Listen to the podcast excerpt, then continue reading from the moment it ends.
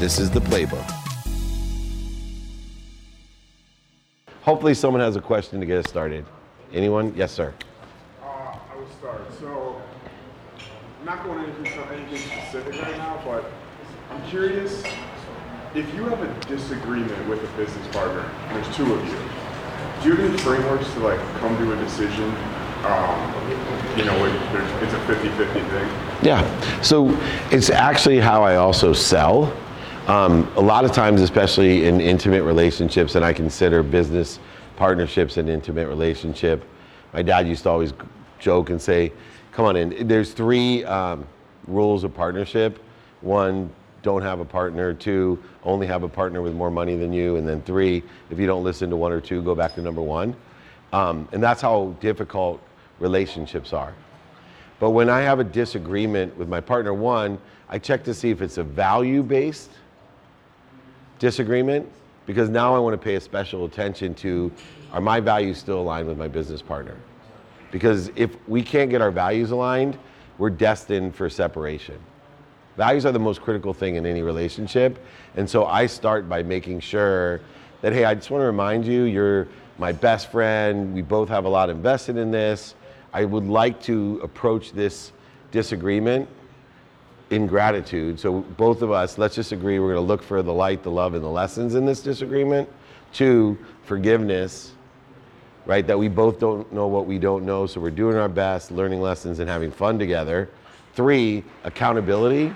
So if mistakes were made or miscommunications, then we're accountable, responsible for the mistake, attracted the mistake, and participating in the perception of mistake. And then four, under the context of effective communication, that our goal is actually to align and communicate with one another. So I'll backtrack it all the way to that.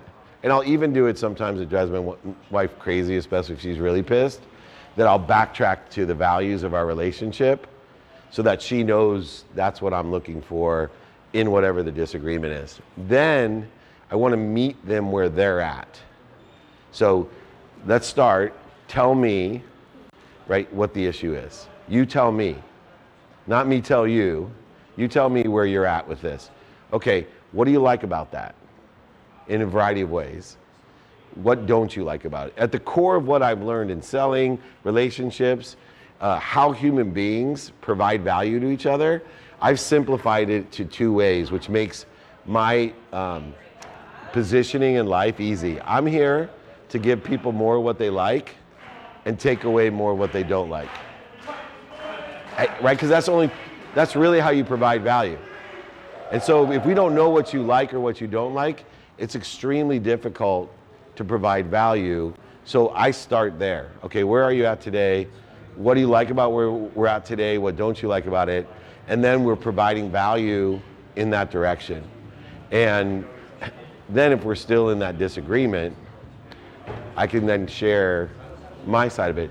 Most of the time, how I'm sharing is, hey, would it help you if? So I'm listening, and my goal is, would it help you if I gave you more of this, of what you like, or would it help you this because I'm taking away what you don't like? And so all these disagreements dissipate, dissolve, and disappear unless there's a value problem, and then I have a bigger problem on my hands. And I have a template uh, for that that I can give all you guys uh, that will allow you to kind of remind yourself, okay, meet people where they're at. It's an open-ended, minded, hearted, handed question guide to keep things in that assimilated uh, process. In essence, what I'm doing is having people looking for what they want, not what they don't want in a relationship. Great question. You guys are welcome to join us too. We're just doing a Q&A session if you want. Come on in, grab a seat. Uh, next question. Anyone? Only one question? I go home? Oh, go ahead, Courtney. Um, okay, thank you, Dave. Uh, firstly, uh, taking on to this question, how to hold people accountable when um, somebody gives you what they don't want, and you're trying to reduce friction on what people want, can you help me, give me a- an example that also then therefore holds them accountable to what they owe to the organization or the partnership or whatever it is? Yeah. So it's interesting, right? Can we actually have the power or the meaning of holding somebody else accountable? Because when we try to, a lot of times what we do is evoke what insecurities, separation, projection. So if we understand what accountability is, it's a lot easier to raise their awareness instead of hold them accountable. Right? So what we want to do is say, hey, you know, what happened? That's where I start. What happened? And what was your role in that? Right? I'm not holding you accountable. I'm just raising your awareness to the accountability of either responsibility.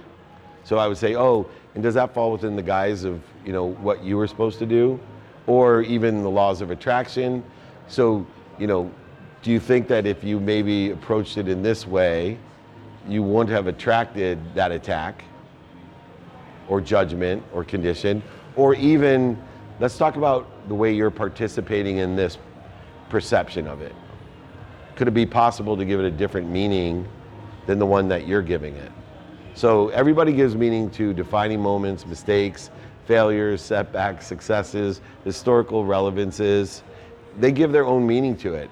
And so if we can derive the meaning they're given and then tell them that, hey, you give meaning to everything you see, so I, I'll usually use my bankruptcy as an example. Many people will not take accountability for losing money. And I will tell you, my wife, because she was so protective and loving of me, she would go to blame, shame, and justification. Well, he ripped off him and he, and I had to fight her on it. I said, you know, I gotta tell you, I'm responsible. And I fought myself to think about the lies I was telling myself, what I could have done to avoid all the mistakes that I made. But it was more than that. I was attracting these things into my life. I was surrounding myself with the wrong people and the wrong ideas, which energy aggregates, compounds exponentially, and accelerates. And then more bad people were around me. More people that were liars, cheaters, manipulators, oversellers, back end sellers into my life. Why was I attracting all those type of people? Oh yeah, that's right. Because I was a liar, cheater, manipulator, overseller, back end seller. Guised and hidden under all the good deeds that I was doing and money that I was given. But in the end, I was honest with myself that I had to make some substantial changes. And I was participating in a different perception, and I help other people now participate.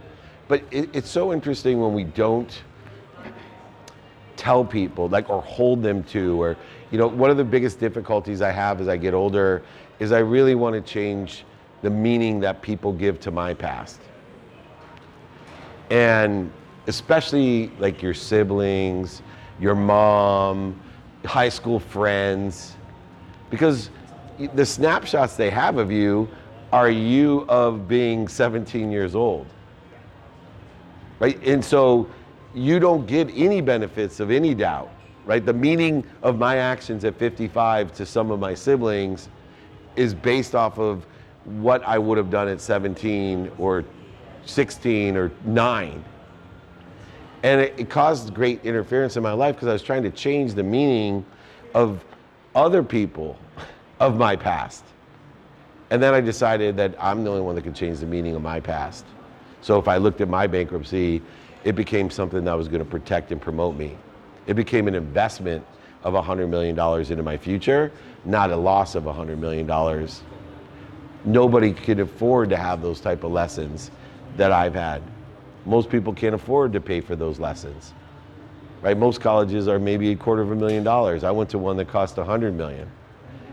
And that's serious lessons. And so the, the idea of you know how we give meaning to things, how we communicate, but it all falls back under four values: gratitude. And- and I am just steadfast, and it's thankful to my wife who told me when I was a wreck, two years before I lost everything. She said, "You got to take stock in who you were, and what you want to become." And I was like, "Shit, I don't want to." right? I still think, man, it was so hard to sit there and think about how did I screw up my values? Values that I learned when I was three. Say thank you. Right? Be forgiving. Be a, my mom, when I was three, used to even tell all my siblings, You're living below the line, baby. I'm like, What? Blame, shame, and justification. We live above the line in this house. You take accountability for everything that happens in your life. That gives you control. Don't let other people control you. You want control in your life? Then you take responsibility for everything in it. The minute you give someone else control, you'll have amazing amount of problems in your life. The minute you stand up and say, What did I do and what am I supposed to learn? The whole world changes. You have complete control. The, the fear dissipates, it dissolves, because no matter what happens outside of you, the uncertainty that is the only certainty of this world, of life circumstances, the common denominator of all life circumstances is uncertainty. You can't predict life circumstances. During COVID, it killed me when so many people were like, What are you doing with all the uncertainty? I was like, uh, The same thing I did yesterday before COVID with all the uncertainty. Because I promise you one thing if anybody can tell me what's going to happen tomorrow, I know how to make billions of dollars. You can keep yours, I'll give mine to charity. Just that's a gift. There's no certainty. You know what the only certainty is? I'm accountable and I'm going to learn from it. Awesome. Anyone else? Next questions? Yes, sir. How are you able to keep someone, either keep someone accountable, or if someone, let's say, does you wrong, how are you able to let them know that, yeah, you did me wrong, but not like too much asshole? Yeah. So, how do we, once again, hold people accountable that have done something wrong to us? They may have attacked us, lied to us, cheated us, manipulated, stolen, been mean to us, talked behind our back, hurt our feelings. So, almost under the same context, the only difference is that um, for me, I'm very pragmatic about my relationships. So, when we ask the questions about, you know, what happened, you know, can we look at this in a forgiving way? I then look two things to create a criteria of a feeding or bleeding spectrum. See, I'm trying to surround myself with people that feed me so I can feed others and them more. Because one of the biggest misnomers in life is hey, the more you give, the more you receive. It's true. But you know what everyone misses out on is you can't give more with less. So we, in our mind, think, "Oh, this is a bad thing that I'm receiving." Well, no, no. You, you know, this old saying, which is true, the more you give, the more you receive. Somebody forgot to tell people you got to have something to give. Right? So, like first responders, teachers, healthcare workers, military people, um, doctors, healers, right? They're all like stuck in this quandary. The most powerful people in the world, especially healers, right? They have been given the greatest gift. They don't replenish, and then they can't give more of their great gift. Or moms, or teachers, or you know, that was my mom's biggest problem, right? And we're putting ourselves at a disadvantage because no one's out there saying, hey, you got to receive more. If your pure intention is to give to other people, then you got to be a receiver. There should be no doubt that you're living in a value add world because if you truly believe in abundance and you're selfless, then the greatest thing you can do, if you are truly a selfless person living in faith, is to have more. Like, I, I, I don't want people who are scarce to have more because they're just going to keep it for themselves. I want the healers and the first responders and the teachers and the philanthropists, I want them to learn how to ask because I know what they're going to do with what they receive. They're going to appreciate it, they're going to expand themselves, they're going to acknowledge it, acquire the knowledge of it, which causes expansion as well and relieves the vessel. And then they're going to ask for more to fill a bigger cup that they now can pour into more glasses, and so on and so on and so on. But most people appreciate what they have, acknowledge it, not just by giving it away, but by having it lost, stolen, cheated, manipulated from them. And then they're with this big vessel, they feel guilty. Oh, you know, the more I give, I, more I receive. Yeah, but they forget, I got to fill it back up again, or I, I I, want to give, I don't got anything else. So I'm broke and I'm working 24 hours a day and I have the Right? My mom lived her, she's 80 years old. She gave everything to her children. She gave away all her money, her time, her health, her, her worthiness to her marriage. And then he left and her kids, and she forgot what? So slowly but surely, this beautiful, humongous vessel of a life dissipated, dissolved, and now she's 80 years old and she's in a spot she doesn't want to be in because now she needs help. And it's not that me and my siblings won't help her. We get great joy out of it, but it kills her because she, in her mind, I'm now have to ask to receive. Where if she just would have asked since she was 23 years old for her, so she could give it away and have it lost, stolen, and give more and get, she wouldn't be in this place at 80. She would be giving all her grandkids anything they wanted. Easily. This is a really important thing. So when somebody does you wrong, when someone does you wrong, there's two criteria. One's called relativity, and the other called feeding. So my first analysis is how relative is this person in my life that's attacking me or bleeding me? Now I mentioned my mom, and uh, I know Jake laughs every time because the camera's on me. My mom bleeds me a lot. Like I told you, she lived her whole life giving to me. So she has to bleed me. And, and not just economically, which is fine, but like bleeds me emotionally. but my mom's the most relative person in my life. So I first distinguish she's so relative that the chain of feeding and bleeding, she can bleed me all she she can take every penny I have. I'll lie in front of a bus for her. She could bleed my whole life. That's how relative she is. Now, my high school friends, my drug addict friends, my alcoholic friends, my strip club friends, my cheesy business friends that lie, manipulate, and cheat throughout my career, they have no relativity to me anymore. So if they attack me, they start try to bleed me, I fire them. I don't even let them fall away. Even as easy it is today to let people fall away. And I think people need to analyze the relativity of a relationship first to determine at what scale am I going to feed someone, fall away someone, or fire someone. Because so many times we let some asshole on the internet that has no relativity to me except for their hurt, and so hurt people hurt people, somehow interfere with my potential. Are you kidding me?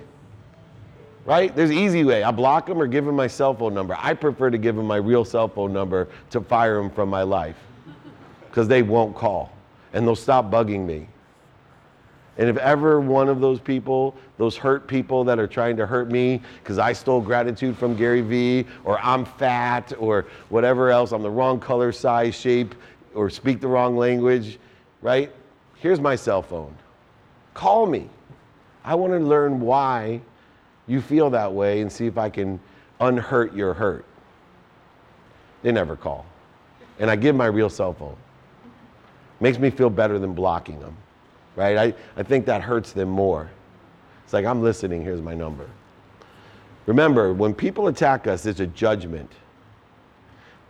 Judgments are simply an opinion based off of two things you don't want to base an opinion off of. Judgments are an opinion based off of ignorance and doubt or fear. You want to base all your decisions off of ignorance and doubt and fear? Good luck. I know where you're going to end up. So, why would you base your actions off of the opinion of someone else who's basing their opinion off of judgment, I mean, off of ignorance and doubt? And you let them steal your joy? You let them steal your joy?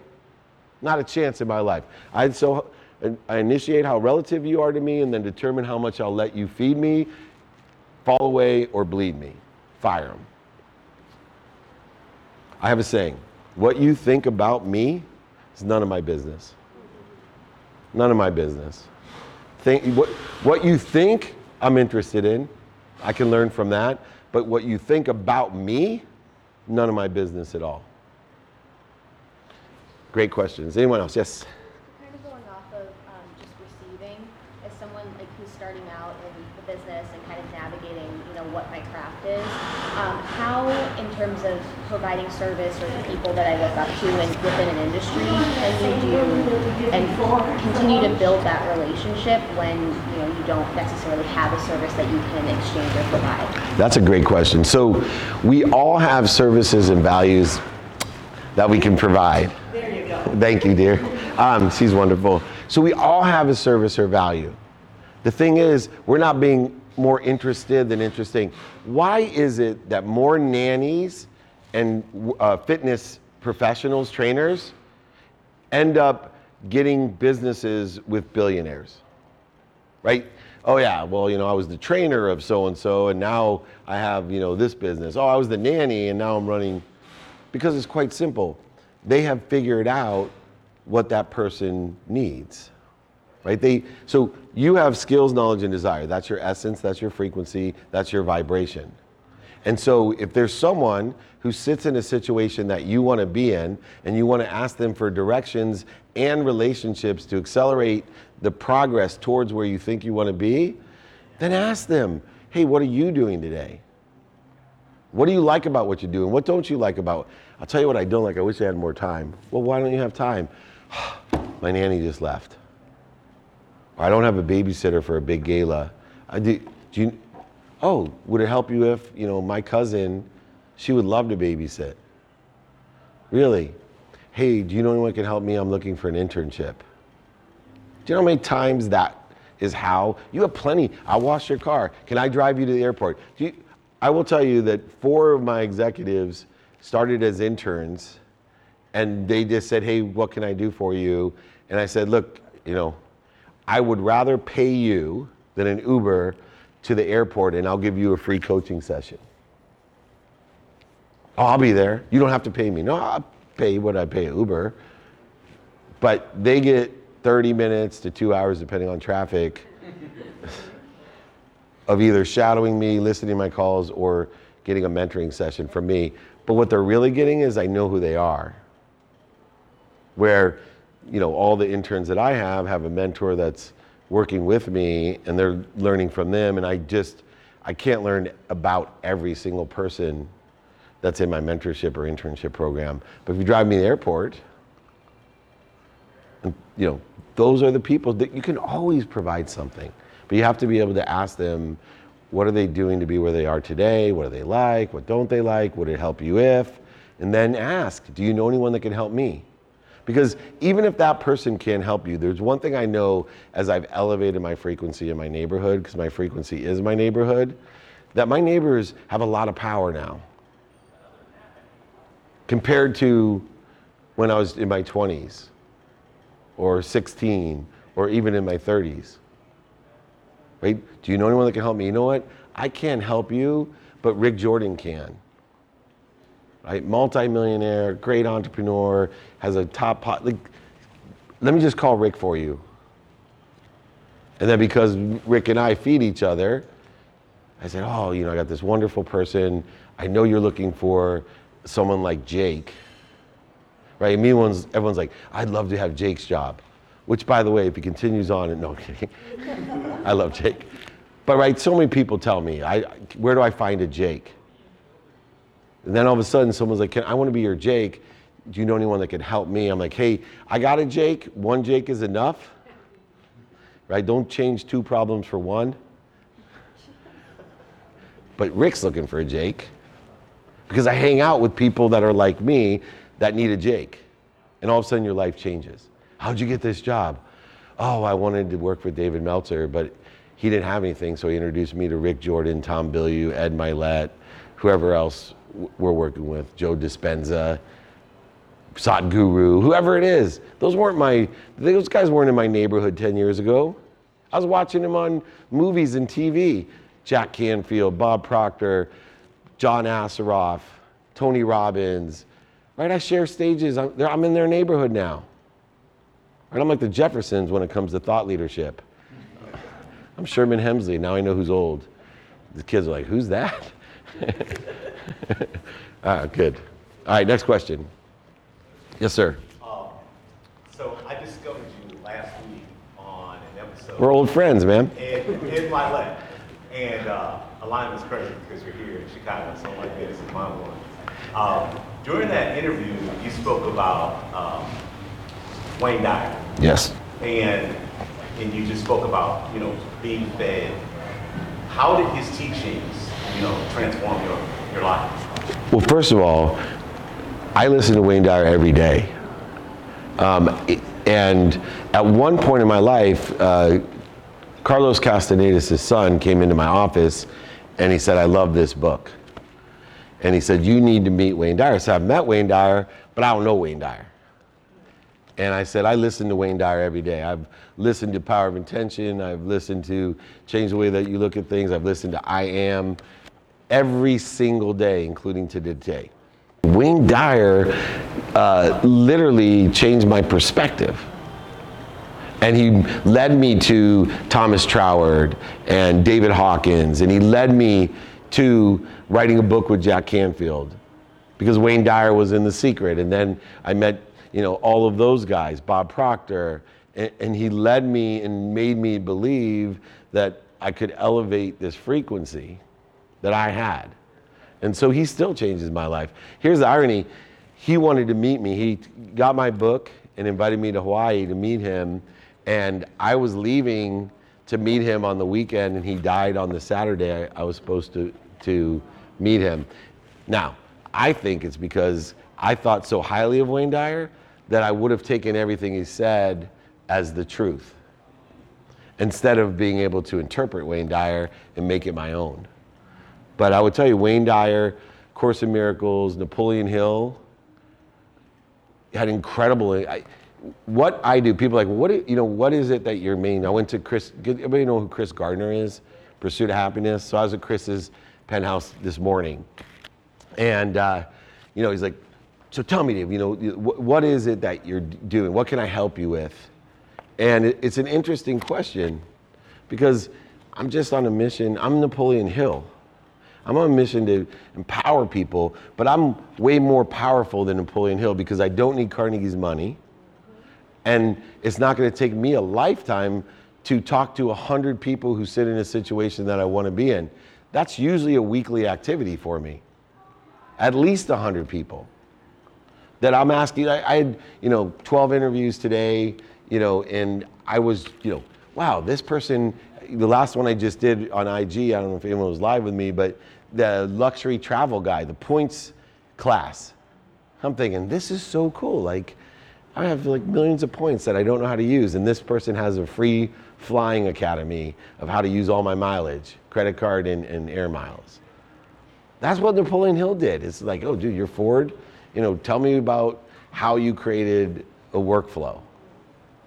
I get to do that every day and help people with it because I know how to capture it, modify it, amplify it, and perpetuate it again and again so that people can find me a week ago on Ed Mylett and a year from now when I'm back in Chicago or probably a month, you'll go down the Dave Meltzer rabbit hole of all the lessons that I'm trying to empower you with, and you make it your own. All right, yes, ma'am. Uh, so I found you a few years ago on Whew, and look how good I look. and the exact same. You look good. Thank you. So one I had, a, I, just so you know, I had a turkey. See, you know how the internet works? I was like doing research on hair transplants. Then all of a sudden, it must have pulled up my videos to hair transplant places because today Turkey reached out and they're like, "Hey, we'd like to give you a hundred grand to fly to Turkey and give you new hair." And like we do videos and do that. So I am considering it. So I might even look better next time you see me. Sorry. So one thing that grabbed me towards you, uh, David, was the word grit. You know, I was going through business, the whole up and down roller coaster. And you know, back then in 2018 with the Jets and the Rolex all on IG, it's like, this dude is the real deal. So I want to know, how do you overcome obstacles in business to this day? Yeah, minutes and moments.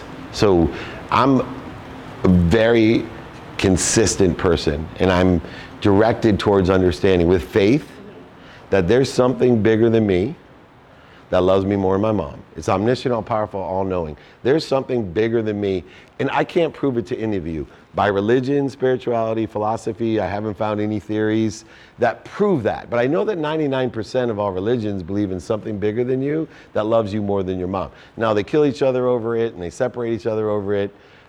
But I put it out there all day long find me something better to believe in. Why is that so important? Because instead of the first half of my life, or more actually, trying to go get more, living in a, a zero sum game, I'm gonna get more happy, I'm gonna get more healthy, I'm gonna get more wealthy, I'm gonna be more worthy. I have faith based off of nothing except for that's the best thing I can believe in. That's what my faith is based off of. That's the best thing I can believe in in order to accomplish what you're saying, which is I am. I am happy, healthy, wealthy, and worthy because I am co creator with the omniscient, all powerful, all knowing source that loves me more than my mom.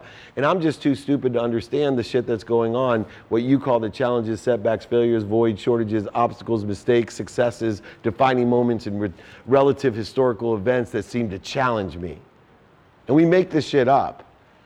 So by shifting the paradigm of saying, I'm part of something that's value added, not zero summed, an infinite, abundant, all knowing, unified system of thought, when shit happens to me, which it does every single day, I got three daughters in their 20s, for goodness sake. You know shit happens to me. I just say to myself, I am. What am I doing now to interfere with it? And I practice. I practice just spending minutes and moments when I get kicked in the face. Just minutes and moments saying, okay, breathe. I, I, have no need to be right. I have no need to be offended, guilty, worried, anxious, frustrated, separate, inferior, superior, resentful. I have no, no reason at all. I, I know what I want today. I know who I can help, who can help me, and how to get it done. And I'm going to reprioritize my day outside of this negative interference because I love living as part and parcel to the omniscient, all powerful, unified, infinite system of thought that brings me more than enough. Not just enough where I'm buying things I don't need to impress people I don't like. Not not enough where I'm a victim. I lost everything. Why is God punishing me? No punishment. I was protected and promoted. This philosophy that I believe in said, hey, Dumbo, you're going to end up dead. You think that you know what you know. You don't know what you don't know.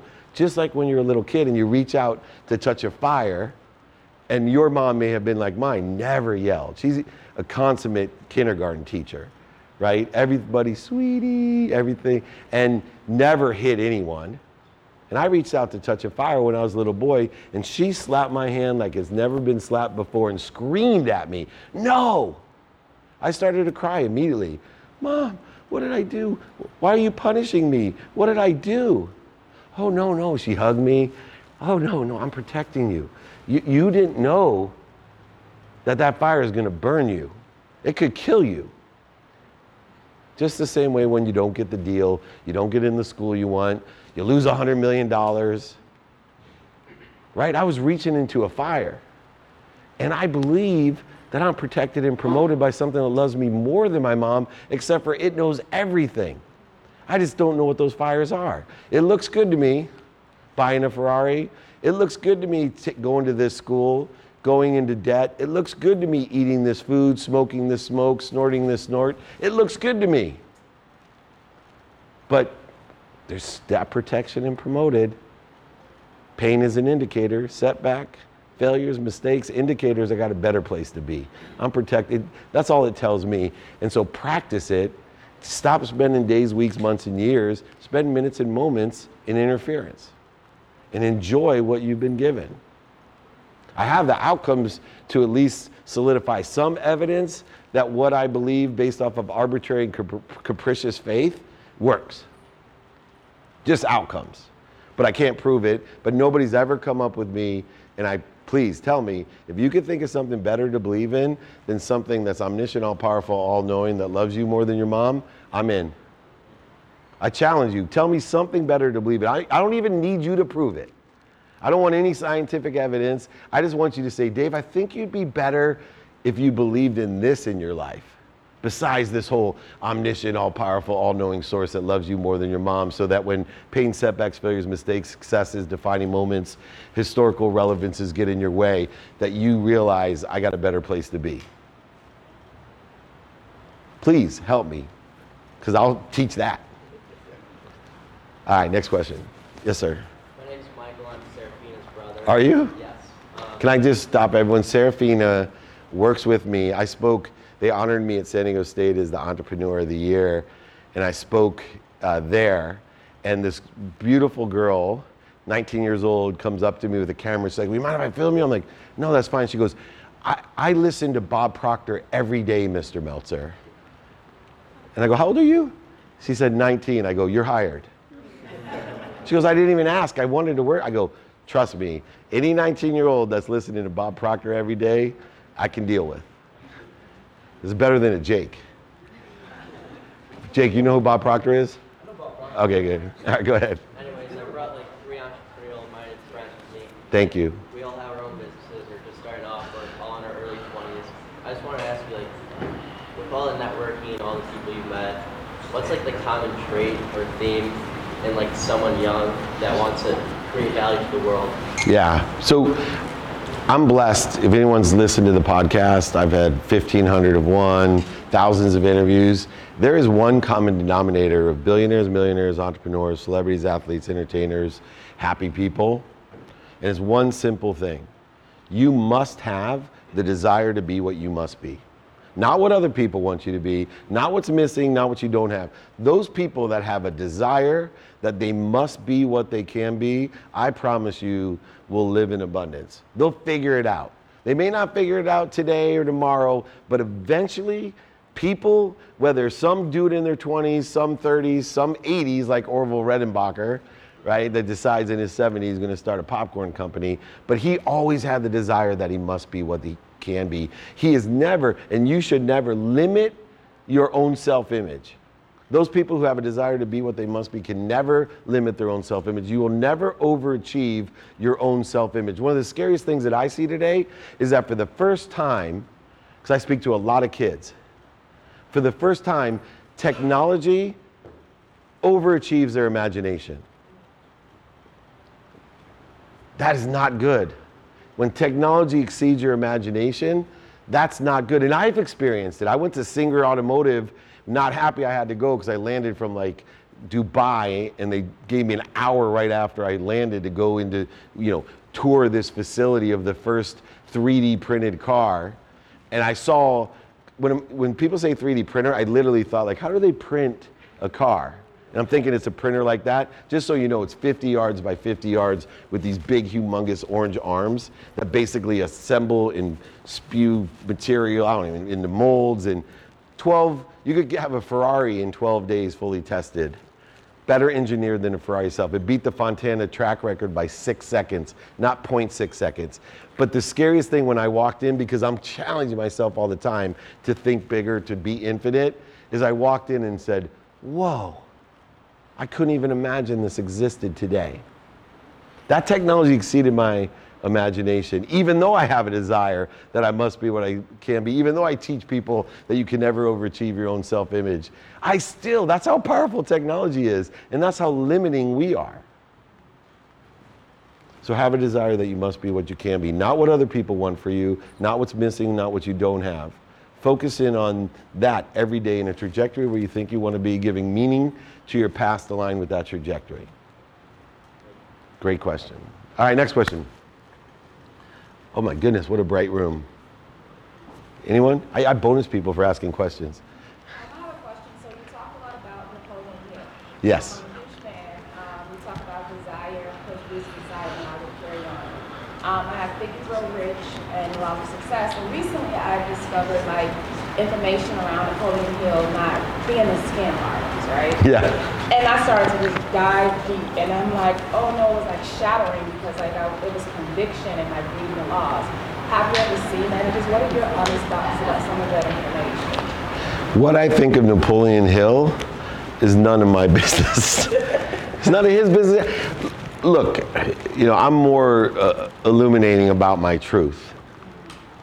Someday they may uh, in my dream, use this book like Napoleon Hill. People keep on reading it. And yet you can find out that I abused drugs. I was a cheater, liar, manipulator, overseller.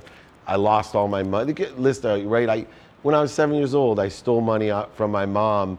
Had to go to the grocery store to find out she didn't have enough money for food because I stole money out of her wallet. Who the fuck wants to read Dave Meltzer? Who cares? Napoleon Hill's a human being. I'd like to talk to Jesus Christ's brother. See what he was like when he was a kid. Did he sit on your chest and spit at you? I, I, I don't care who writes this stuff if it has the meaning that I need to have in order to be a better person because they made so many mistakes. But I have one of my friends, Damon West, is that his name, Jake? Damon West, right? He was a drug addict. He was a quarterback at Texas A&M, became a drug addict, ran a whole like thief scam with you know, all the other drug addicts. They broke into people's houses, got a lifetime sentence for it. But man, does he teach kids today, right? He's out of jail. So yeah, it's really important to be forgiving. You, you can leave them on the fall away and, fi- and fire from your life, but you know, just because you may have made huge mistakes doesn't mean certain things you do aren't good things that you can learn from. Yes, sir. Um, where do you draw the line between making it your responsibility for others to be more connected? Because obviously, it means a lot to you to Yeah. raise people up with vibration and all that. Um, but where do you draw the line as far as like when it's affecting you, trying to enlighten someone and you know bring them up Yeah, there, there's a danger, danger in trying to empower others to empower others to be happy, to trying to help other people. As a boss, a lot of you probably experience this, and you have really good intentions, but you want more for them than they want for themselves. It's one of the hardest parts about being a parent. Right? You know, the most ignorant, arrogant people in the world aren't the haters on the internet, it's parents because they're so afraid for their children and they want so much for their children that they give them bad advice because they don't know what they're talking about. I try my best not to be ignorant and arrogant because if I give advice to my kids as they get older, it's based off of fear. I don't know what I'm talking about. I don't know whether or not that kid should go to college or not. I do know what college was like for me. I'm on college's campus today. Probably have some benefits that I can offer you, but make your own goddamn decisions based off of your own timing and risk tolerance. And so for me, you know, I catch myself with a need to be offended because it takes, look, another thing, Dennis Waitley, you're young, wouldn't know who he is. Dennis Waitley had a great saying I'm planting seeds under trees I may never sit under. One thing I do know, whether or not I've empowered you or not, that there's something I said or will say in that speech that has planted a seed that 20 years from now may be watered by someone else. And I don't need credit. One of my favorite stories about my daughter went to Indiana University, came home her sophomore year, and she's like, Dad, my favorite professor, he sounded just like you. He goes, he has a great quote. I'm like, what is that? Be more interested than interesting. I was like, well, that's funny because that's my quote. Like literally, I, I know you don't listen to me, but I literally end everything with that. Really?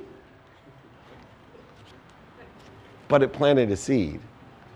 It, it plants seeds. And so, uh, you know, I can't change you. I can't want things more than you.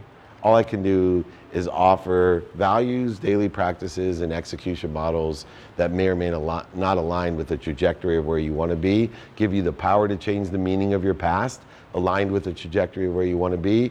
I'm trying to get people to aggregate the behaviors that are aligned with it, give exponentiality of outcomes, and accelerate those outcomes for you. But basically, I'm trying to get people to do their best, learn lessons, and have fun. Make a lot of money, help a lot of people, and have a lot of fun.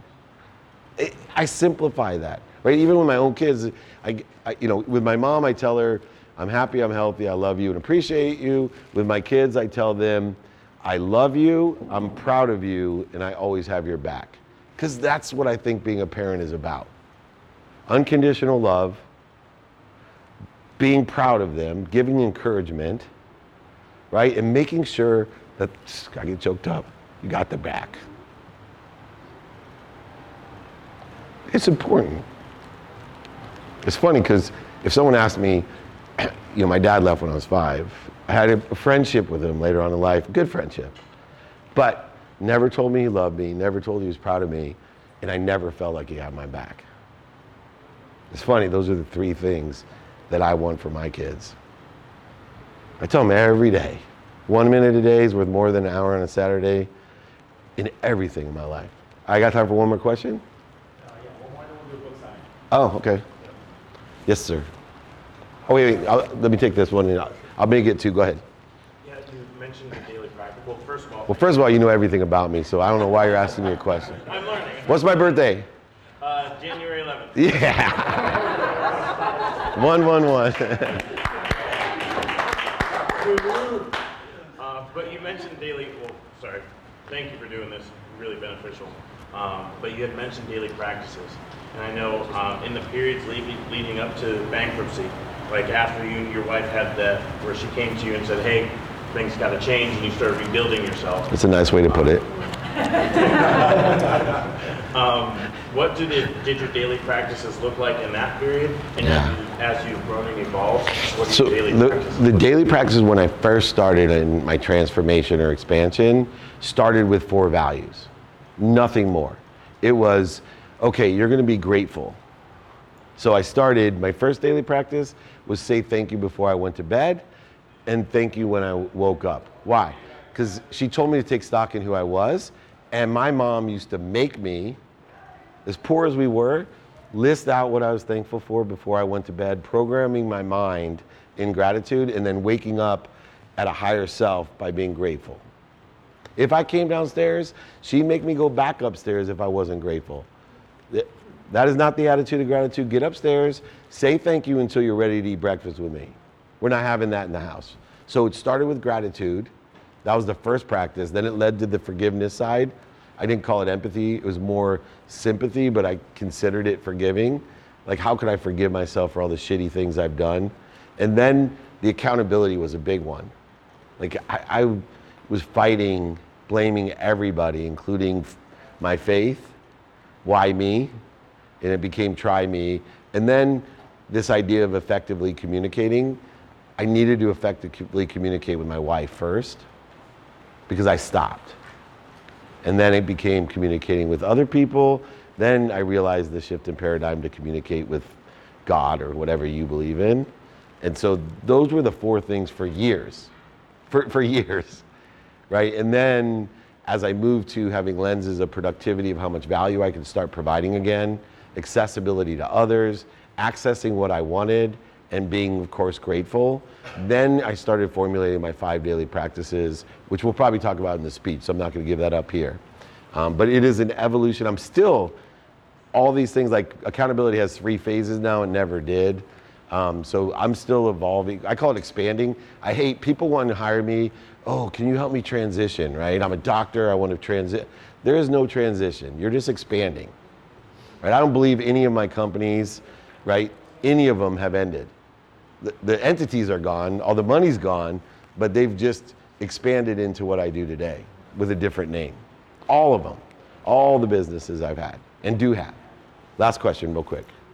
So, uh, on my team, I got here from 16 and I'm a. I actually started learning English by Tony Robbins, Gary Vee, getting on a ponytail, question. So I've met a lot of people. So you say fuck a lot? Gary, Gary Vee taught you English? so the question is, I've met a lot of people, so how can you keep, how can you keep in touch, keep the connections that you've had, that you've learned, and that you know that are positive, that feed you, how can you keep them, even though you're expanding your Yes. as well? Really important question. So I'm a student of time. I understand the physics of time, and I'll talk about it in there the aggregation and exponentiality and acceleration of time, and the bending of time, because thought moves faster than man made constructive time. And so, if I can help people understand how they're utilizing their thought, they can maximize their time. And so, one of the things is non negotiable of relationships, understanding who's important to me. So, I give a minimum of 10 minutes a day to reconnect with those people that are most important to me.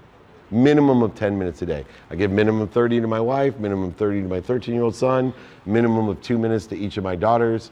Minimum, I get a lot of shit for saying two minutes. I asked for five, they gave me two minimum of 10 minutes a day to prioritize a list of childhood friends, associates, people who have reached out. Um, and then I study time for a minimum of 10 minutes a day. Every single day, seven days a week. And it's the exponential of time, understanding focus and thought, paying attention to and giving intention to what you think, say, do, believe, and feel in alignment with where I think I want to be every single day. I have activity I get paid for seven days a week. I have activity I don't get paid for. People call it vacation every single day. Minimums amount of time. So make a list, prioritize the list, give it a minimum amount of time, and be very efficient with your time. Anyone that knows me knows that I have and will give anyone a five minute call. I do meetings for 20 minutes. I do interviews for 20 minutes. Very rarely do I have exceptions. Why? Because of Bob Proctor. He told me, David, after five minutes on the phone, you're visiting. After 20 minutes in a meeting, you're visiting. Make sure you value your visiting time, that you're prioritizing visiting with the people that are most relative to you. I used to take phone calls at my dinner table, and my wife would say, Why is it that you treat people that you don't know or barely know better than the people that you love? That moved me towards what you're talking about. All right, I'm happy to sign books. I'm going to be speaking in there in a few. Thank you, everybody.